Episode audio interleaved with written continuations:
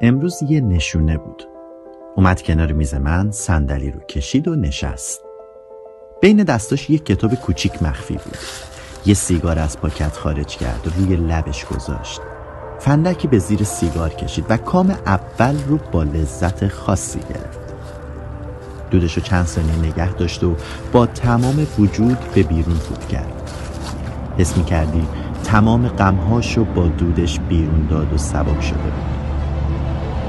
قسمتی از کتاب معلوم بود. یادت هست چند وقت پیش از این گفتم که دیگه به مشکلاتم بها نمیدم؟ یکی از دلایلش کتاب از زیر دستش بیرون آورد. یه سفر رو به دلخواب باز کن. منم بازش کردم. کتاب کاهی بود که دو طرفش به فرم مینیمال و یا کتاب های شعر نو جملات کوتاهی داشت. هر دو صفحش رو بخون. اومد جلوتر تا صدای منو موقع خوندن بشنوه. شعار نبود. جملاتی بود که شاید بارها با کلمات و اون جمله ها برخورد کرده بودم ولی لازم بود کسی تکرارشون کنه. راحت حس کردم همین الان چنین کلمه ای یا جمله ای رو باید میشنیدم و می‌دیدم و میخوندم. یه سیگار روشن کردم. کام اول رو با تمام وجود گرفتم و تنش هامو با تمام وجود بیرون فوتش کردم.